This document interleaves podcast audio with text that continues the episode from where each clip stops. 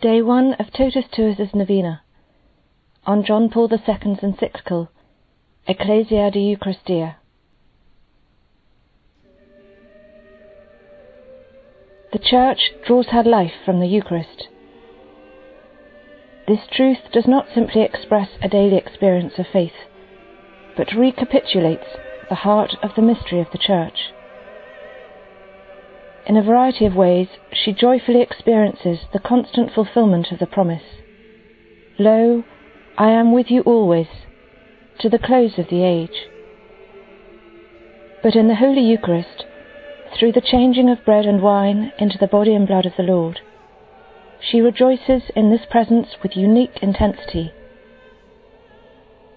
Ever since Pentecost, when the Church, the people of the New Covenant, began her pilgrim journey towards her heavenly homeland, the divine sacrament has continued to mark the passing of her days, filling them with confident hope. The Second Vatican Council rightly proclaimed that the Eucharistic sacrifice is the source and summit of the Christian life. For the Most Holy Eucharist contains the Church's entire spiritual wealth Christ Himself, our Passover and living bread. Through His own flesh, now made living and life giving by the Holy Spirit, He offers life to men.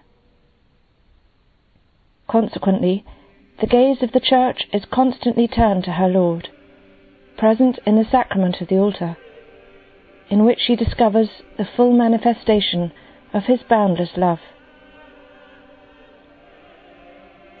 During the great Jubilee of the year 2000, I had an opportunity to celebrate the Eucharist in the Cenacle of Jerusalem, where, according to tradition, it was first celebrated by Jesus himself. The upper room was where this most holy sacrament was instituted. It is there that Christ took bread, broke it, and gave it to his disciples, saying, Take this, all of you and eat it. This is my body, which will be given up for you. Then he took the cup of wine and said to them, Take this, all of you, and drink from it. This is the cup of my blood, the blood of the new and everlasting covenant. It will be shed for you and for all, so that sins may be forgiven. I am grateful to the Lord Jesus for allowing me to repeat in that same place, in obedience to his command, Do this in memory of me. The words which he spoke 2,000 years ago. Did the apostles who took part in the Last Supper understand the meaning of the words spoken by Christ? Perhaps not. Those words would only be fully clear at the end of the Triduum Sacrum the time from Thursday evening to Sunday morning. Those days embrace the Mysterium Paschale. They also embrace the Mysterium Eucharisticum. The Church was born of the Paschal mystery. For this very reason, the Eucharist, which is in an outstanding way the sacrament of the Paschal mystery, stands at the centre of the Church's life. This is already clear from the earliest images of the Church found in the Acts of the Apostles. They devoted themselves to the Apostles' teaching and fellowship, to the breaking of bread and the prayers. The breaking of bread refers to the Eucharist. Two thousand years later, we continue to relive that primordial image of the Church. At every celebration of the Eucharist, we are spiritually brought back to the Paschal Triduum to the events of the evening of Holy Thursday, to the Last Supper, and to what followed it.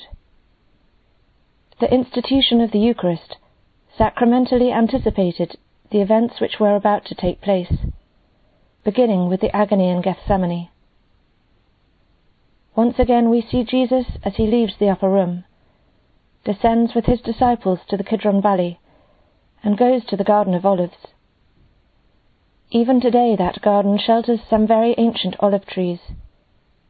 Perhaps they witnessed what happened beneath their shade that evening, when Christ in prayer was filled with anguish, and his sweat became like drops of blood, falling down upon the ground. The blood which shortly before he had given to the Church as the drink of salvation in the sacrament of the Eucharist, began to be shed. Its outpouring would then be completed on Golgotha to become the means of our redemption. Christ, as High Priest of the good things to come, entered once for all into the holy place, taking not the blood of goats and calves, but his own blood thus securing an eternal redemption. The hour of our redemption. Although deeply troubled, Jesus did not flee before his hour. And what shall I say? Father, save me from this hour. No, for this purpose I have come to this hour. He wanted his disciples to keep him company, yet he had to experience loneliness and abandonment. So, could you not watch with me one hour?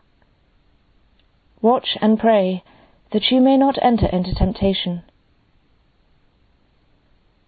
Only John would remain at the foot of the cross, at the side of Mary and the faithful women. The agony in Gethsemane was the introduction to the agony of the cross on Good Friday. The holy hour, the hour of the redemption of the world. Whenever the Eucharist is celebrated at the tomb of Jesus in Jerusalem, there is an almost tangible return to his hour, the hour of his cross and glorification. Every priest who celebrates Holy Mass together with the Christian community which takes part in it, is led back in spirit to that place and that hour. He was crucified, he suffered death, and was buried. He descended to the dead. On the third day he rose again. The words of the profession of faith are echoed by the words of contemplation and proclamation. This is the wood of the cross on which hung the Saviour of the world. Come, let us worship. This is the invitation which the Church extends to all in the afternoon hours of Good Friday. She then takes up her song during the Easter season in order to proclaim, The Lord is risen from the tomb. For our sake he hung on the cross. Alleluia. Mysterium Fidei, the mystery of faith. When the priest recites or chants these words, all present acclaim, We announce your death, O Lord, and we proclaim your resurrection, until you come in glory. In these or similar words, the Church, while pointing to Christ in the mystery of his Passion, also reveals her own mystery Ecclesia de Eucharistia. By the gift of the Holy Spirit at Pentecost, the Church was born and set out upon the pathways of the world. Yet a decisive moment in her taking shape was certainly the institution of the Eucharist in the upper room. Her foundation and wellspring is the whole Triduum Paschale. But this is, as it were, gathered up, foreshadowed, and concentrated for ever in the gift of the Eucharist. In this gift, Jesus Christ entrusted to his Church the perennial making present of the Paschal mystery. With it, he brought about a mysterious oneness in time between that Triduum and the passage of the centuries. The thought of this leads us to profound amazement and gratitude in the Paschal event and the Eucharist which makes it present throughout the centuries, there is a truly enormous capacity which embraces all of history as the recipient of the grace of the redemption. This amazement should always fill the Church, assembled for the celebration of the Eucharist. But in a special way, it should fill the minister of the Eucharist. For it is he who, by the authority given him in the sacrament of priestly ordination, effects the consecration.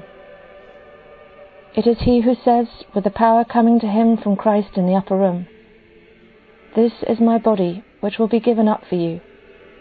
This is the cup of my blood, poured out for you. The priest says these words, or rather, he puts his voice at the disposal of the one who spoke these words in the upper room, and who desires that they should be repeated in every generation by all those who in the Church ministerially share in his priesthood.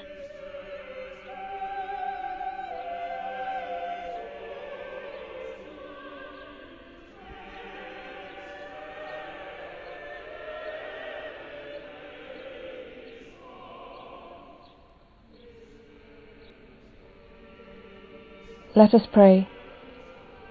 Bone Pastor, Panis Vere, Jesu, Nostri Miserere. Come then, Good Shepherd, Bread divine, Still show to us thy mercy sign. O feed us, still keep us thine, So we may see thy glories shine In fields of immortality.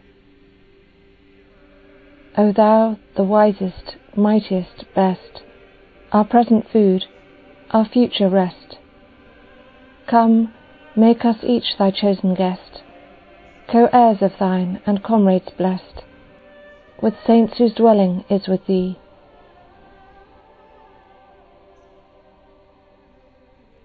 Mary, Woman of the Eucharist, pray for us. In the name of the Father, and of the Son, and of the Holy Spirit. Amen.